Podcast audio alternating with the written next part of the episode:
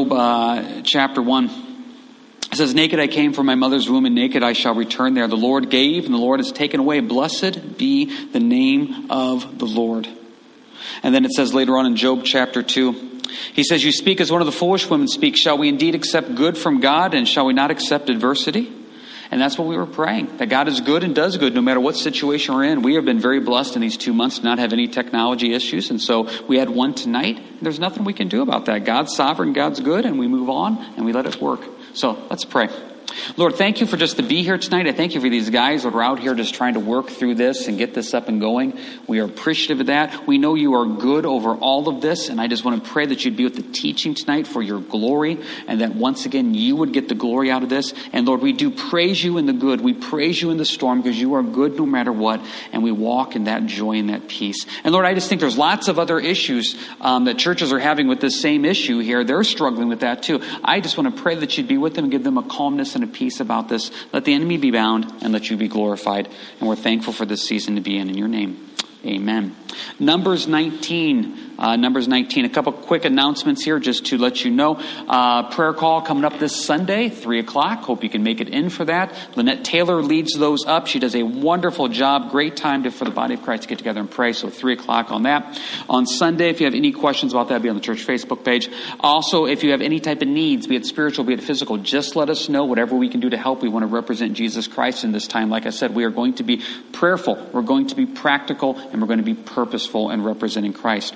A lot of you have asked about when are we going to be able to get back together again, and we're hoping to get back together again here in just the next week or two. We're looking at maybe May 17th or May 24th. We will get that finalized and let you know. We received from this week from Henry County the guidelines for churches to meet back up again, and we're taking the steps right now to get those guidelines set up. I will tell you this Things will look different. The flow will be different. Uh, lots of things will be different. We want to be blameless in following these guidelines, but we're thankful for the opportunity to get together. So either May 17th or May 24th, we're going to be able to meet back up together again. And like I said, things will be different. And so we will get all that information out. We are in the process right now of rearranging the sanctuary, rearranging things. There's a lot of steps that we're supposed to go through to get ready for this. And like I said, we will be blameless in this area, but we're also wanting and looking forward to being back together as well too. So mark that down May 17th, May 24th, one of those Sundays there, we'll be able to get back together and what a blessing that will be. So Numbers 19, Numbers 19.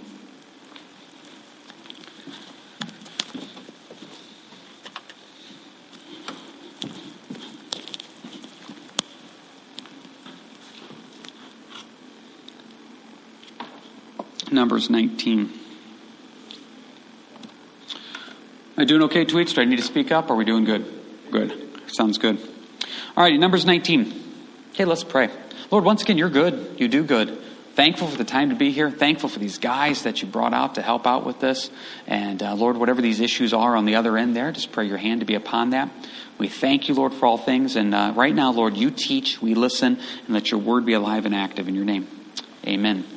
Numbers 19 is one of those chapters that it is a strange little chapter. There's no doubt about that. This is commonly known as the chapter about the ashes of the red heifer. And you may be saying, what in the world is the red heifer? If you've never studied out the Old Testament, the red heifer plays a very key role, very key role. This is a big deal. Since I got saved, there was always talk about this idea of the ashes of the red heifer. The ashes of the red heifer is part of a, a, ceremonial sacrifice that the Jews would have to go through when they got near death, near a dead body.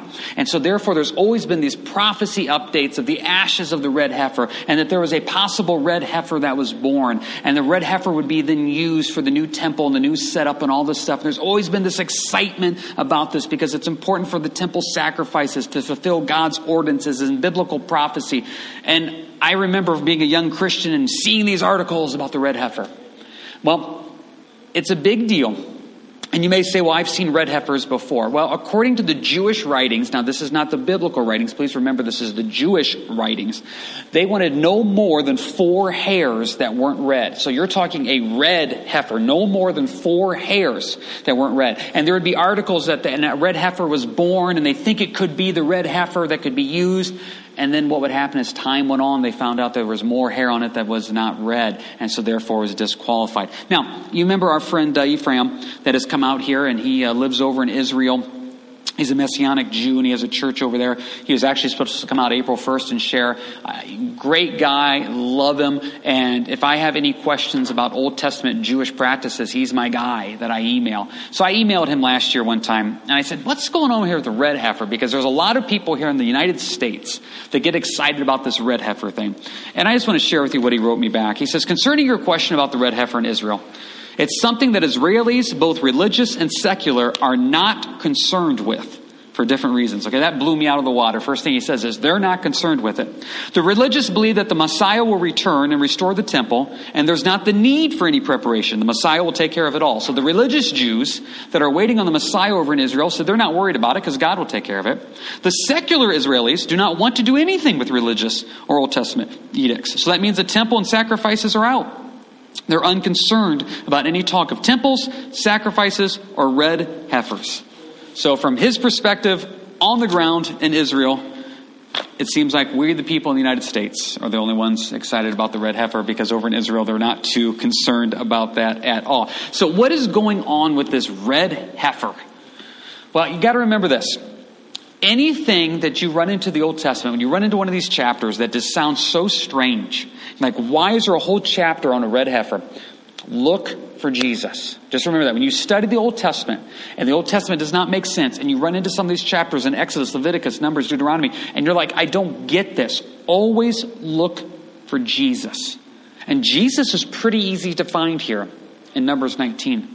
In fact, if you're a note taker, it's Hebrews 9, 13, and 14. Hebrews 9, 13, and 14. It says, For if the blood of bulls and goats and the ashes of a heifer, that's what we're talking about, sprinkling the unclean, sanctifies for the puring of the flesh. So therefore, if the blood of bulls and goats and the ashes of a heifer, sprinkling the unclean, sanctifies for the purifying of the flesh, how much more shall the blood of Christ, who through the eternal Spirit, offered himself without spot to God, cleanse your conscience from dead works to serve the living God. So therefore, if the blood of bulls and goats and the goats and the ashes of a heifer could sprinkle on the unclean, purify the flesh, how much more will Christ's blood do something? So as we go through this, Hebrews is saying you think the heifer plays a key part. It's Jesus. So let's look for Jesus in this. Couple things here. This red heifer rule seemed to come years, years after Leviticus law, maybe even decades. You don't see the red heifer in the Levitical law. This is something that's added years later. It's used, it's used in death. And so what happens is there's going to be a lot of death happening here in this 40 year wandering. And there's lots of different estimates. It depends on what you go with. If you go with at least a million Israelis that were going to die, because remember it was the generation 20 and up, you're talking over 70 plus people a day on average dying.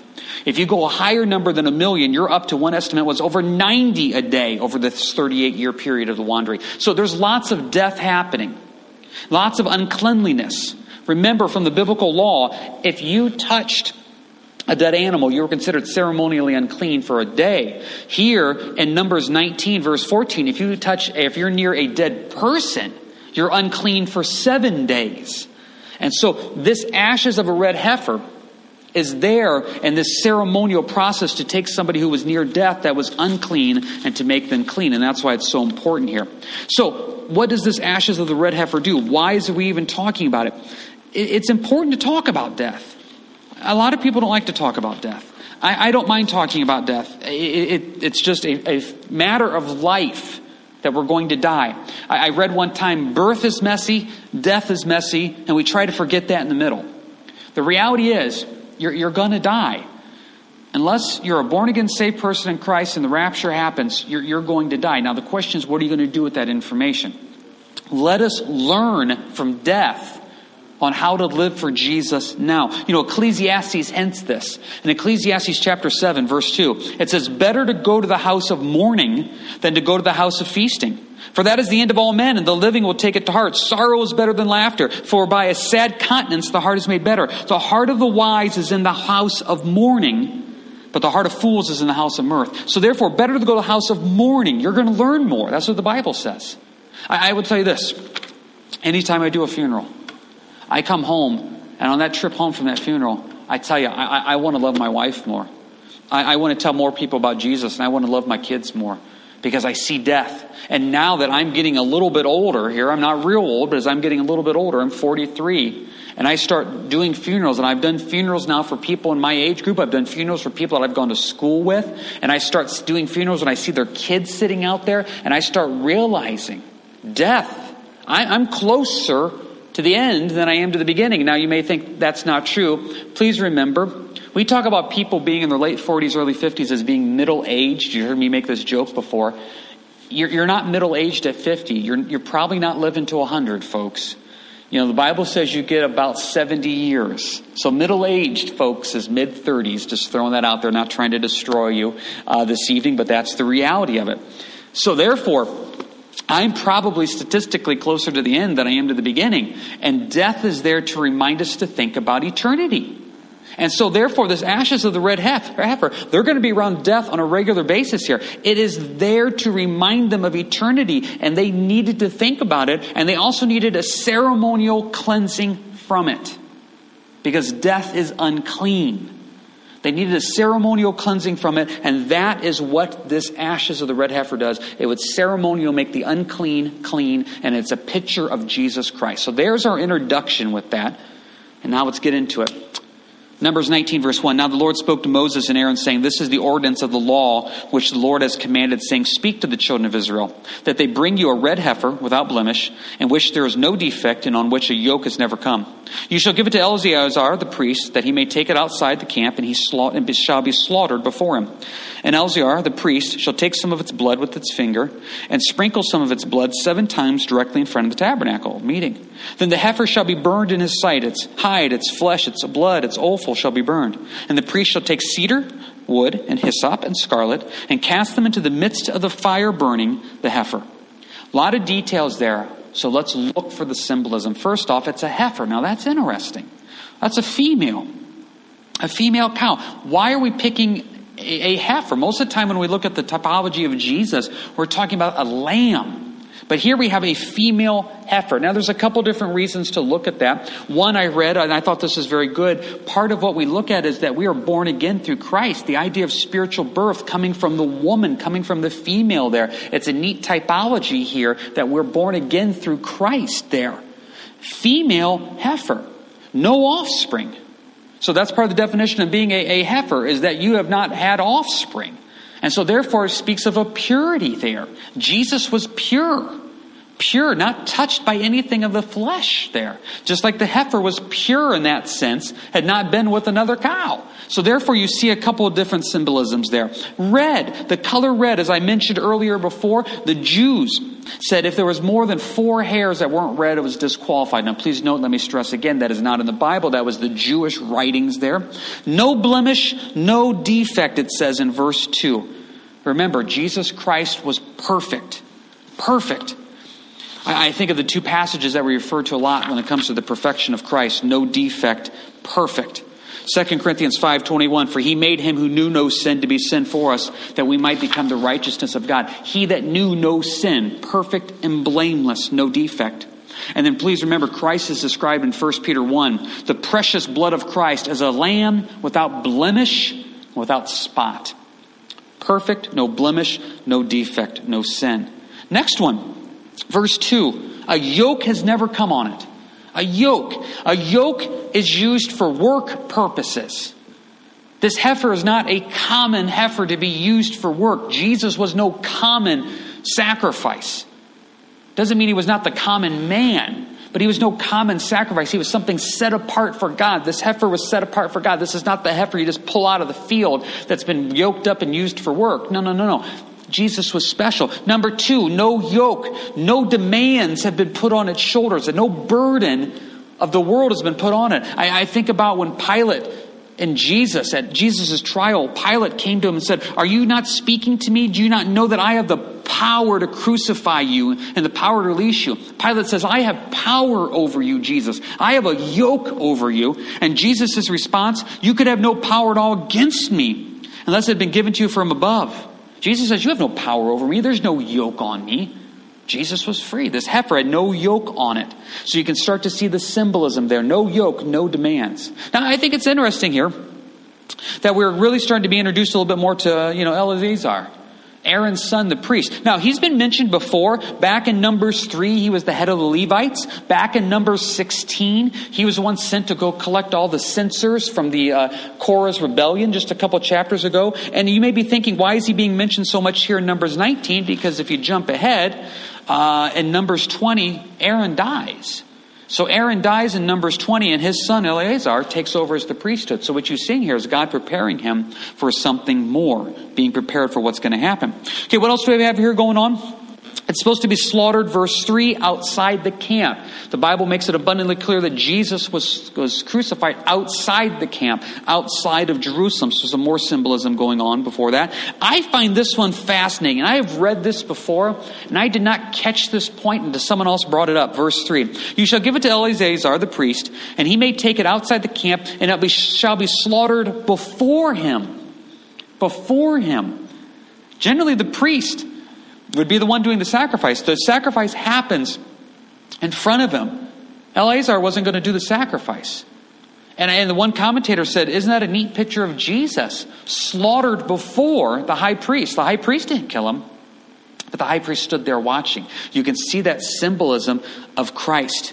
And then you see the sprinkling of the blood seven times. Verse 4, 7 in the Bible represents completion. This is a complete sacrifice. And everything is burned. Verse 5. It's hide, it's flesh, it's blood, it's offal. Everything it's burned. It's offal there concerning its intestines, concerning its dung. This is another interesting part about this sacrifice that its blood is burned. Most sacrifices, the blood is taken away. The blood is at the altar. So this is a unique sacrifice here. And you can start to see the picture of Christ where Christ was completely burned, if you will, sacrificed completely outside the camp in front of the high priest without spot, without blemish, perfect, no yoke upon him, no forced.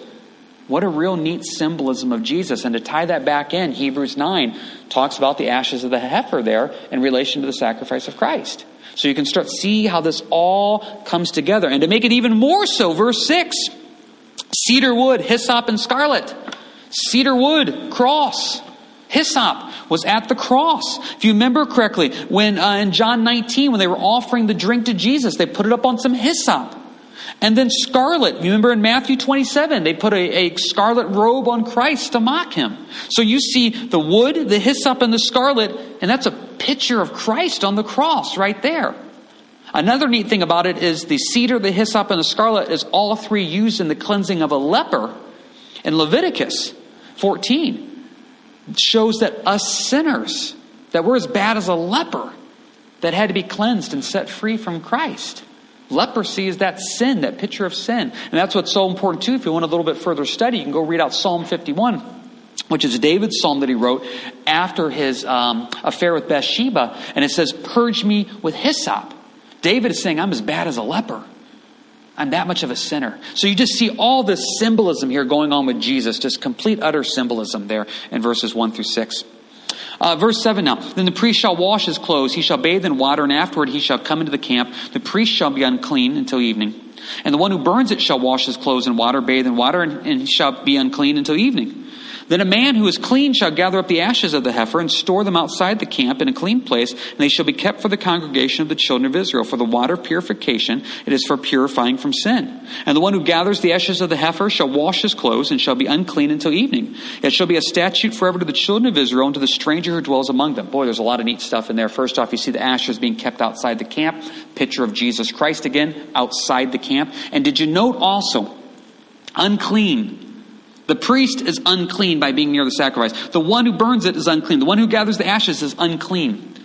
This sacrifice that is supposed to make unclean people clean, the people doing the sacrifice are now unclean by doing it.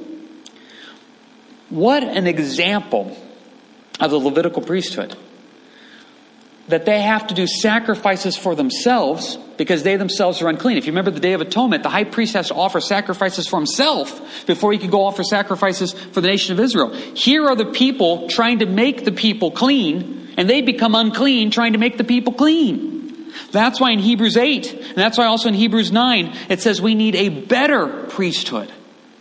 Because this priesthood is a bit of a mess.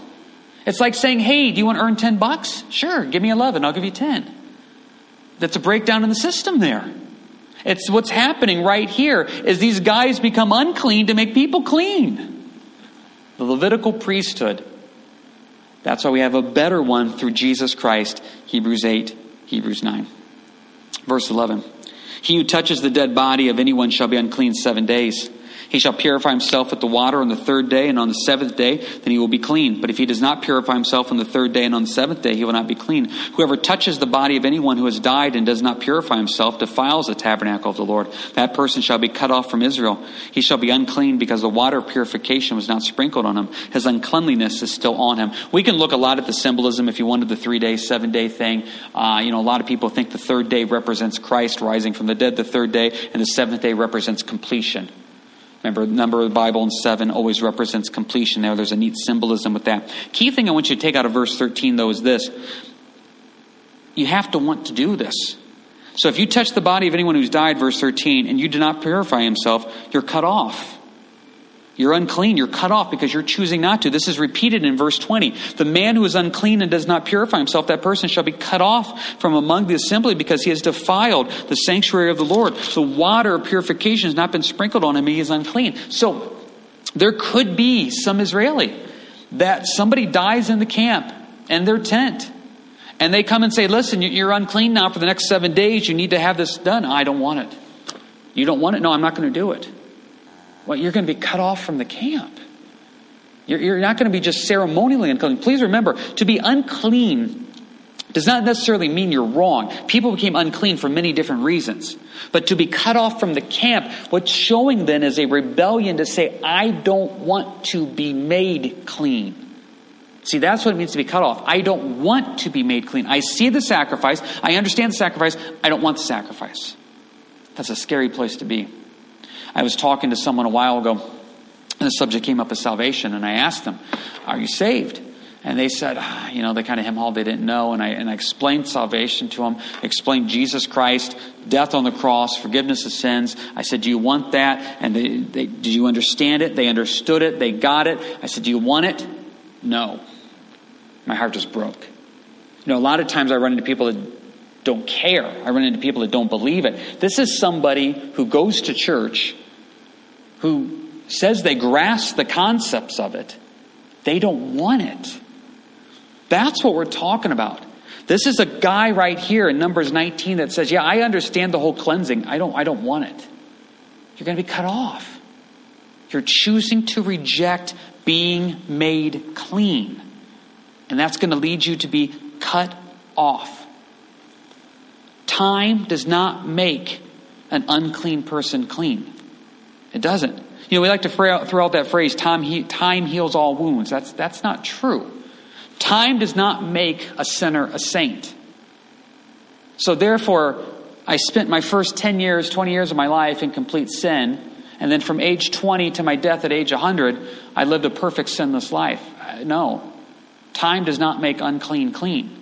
So if the guy says, No, I'm not going to go through this ritual to become uh, clean, I'm just going to let, no, you're going to be cut off. This is why the Bible says today is the day of salvation.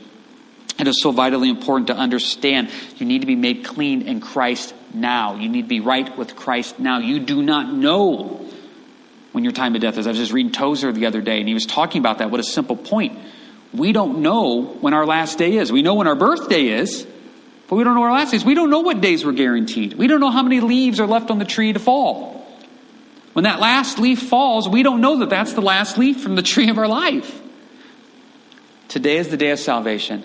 You're unclean. You need to be made clean. But yet you see back in Numbers 19 people rejecting that and they're going to be cut off. And what a dangerous, dangerous place that is to be. Verse 14. This is the law when a man dies in a tent. All who come into the tent and all who are in the tent shall be unclean seven days. So Fred dies in the tent.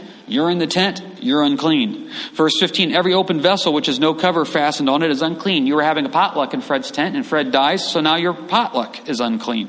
Whoever is in the open field touches one who is slain by a sword, or who has died, or a bone of a man, or a grave shall be unclean seven days. This is what's unclean. Why, why all this emphasis? The tent's unclean. The vessels are unclean. The pots are unclean. Everything's unclean. Because that's what death does. Death contaminates everything. The world is completely contaminated by sin. The whole world is under a curse. Romans 8. The whole world is under a curse. You know, if you're like us, it's springtime, and we have some outside cats, and we had three mama cats. They were getting ready to have kittens. Two of them did. So we found the kittens.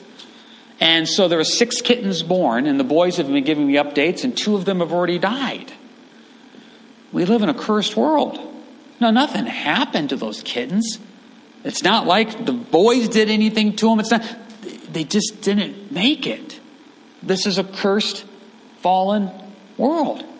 I, I know this sounds like a silly story to you, but it, has been very impactful to me. And, it, it, and even as I tell it, I know it sounds silly, but it's something I've never forgotten.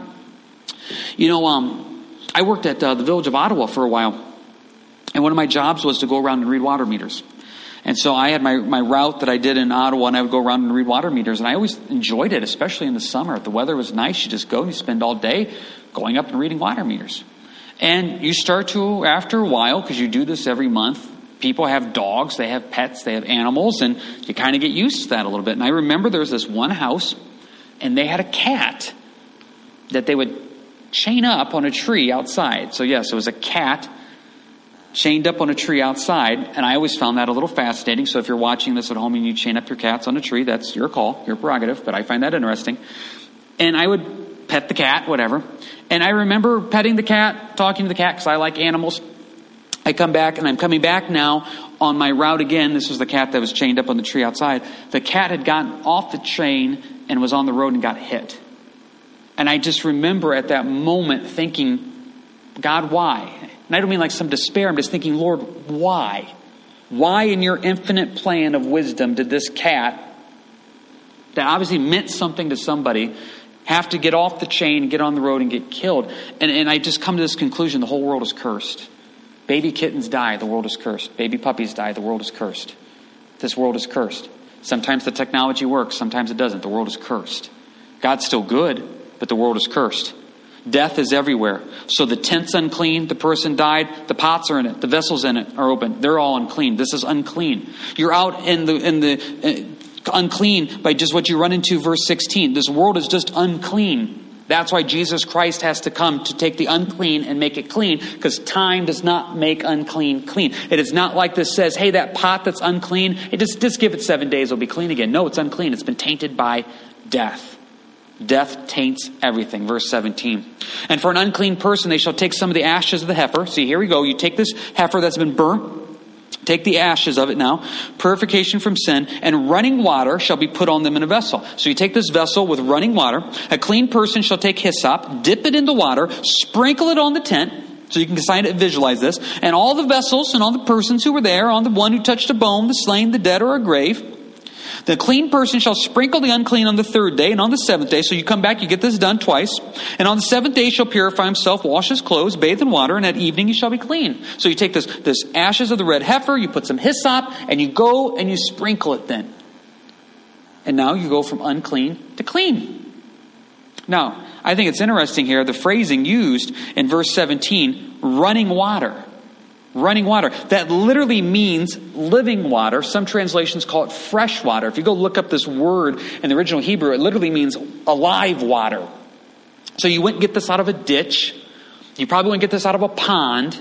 You'd get this out of some type of clean water source, a stream. But that phrase, living water, does that, does that ring a bell with you real quick? John 4. Jesus talking to the woman at the well. Jesus answered and said to her, If you knew the gift of God and who it is who says to you, Give me a drink, you would have asked him, and he would have given you living water. Jesus wants to give you living water, fresh water. John 7 38. He who believes in me, as the scripture has said, out of his heart will flow rivers of living water. I love it. I love the symbolism of Numbers 19, how it points to Jesus to the point of living fresh water, representing that, that, Holy Spirit, that relationship we have with Christ, that we're made clean through Christ. And not only made clean, living water, fresh water, just an anointing there of the Holy Spirit, saving us from the uncleanliness of death.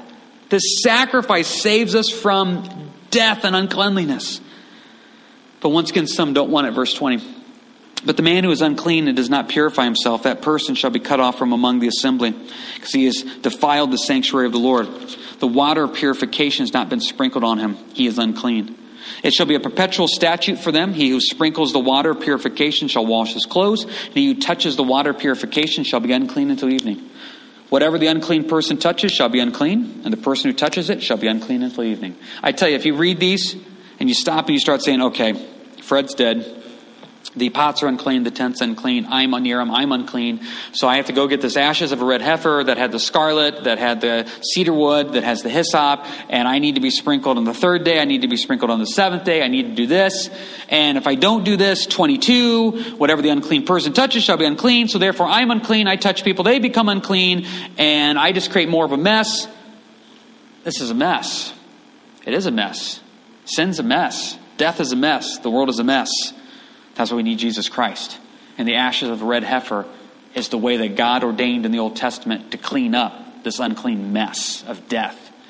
And what a beautiful symbolic picture it is of Jesus Christ, who to this day cleans up the unclean mess of death that we face right now.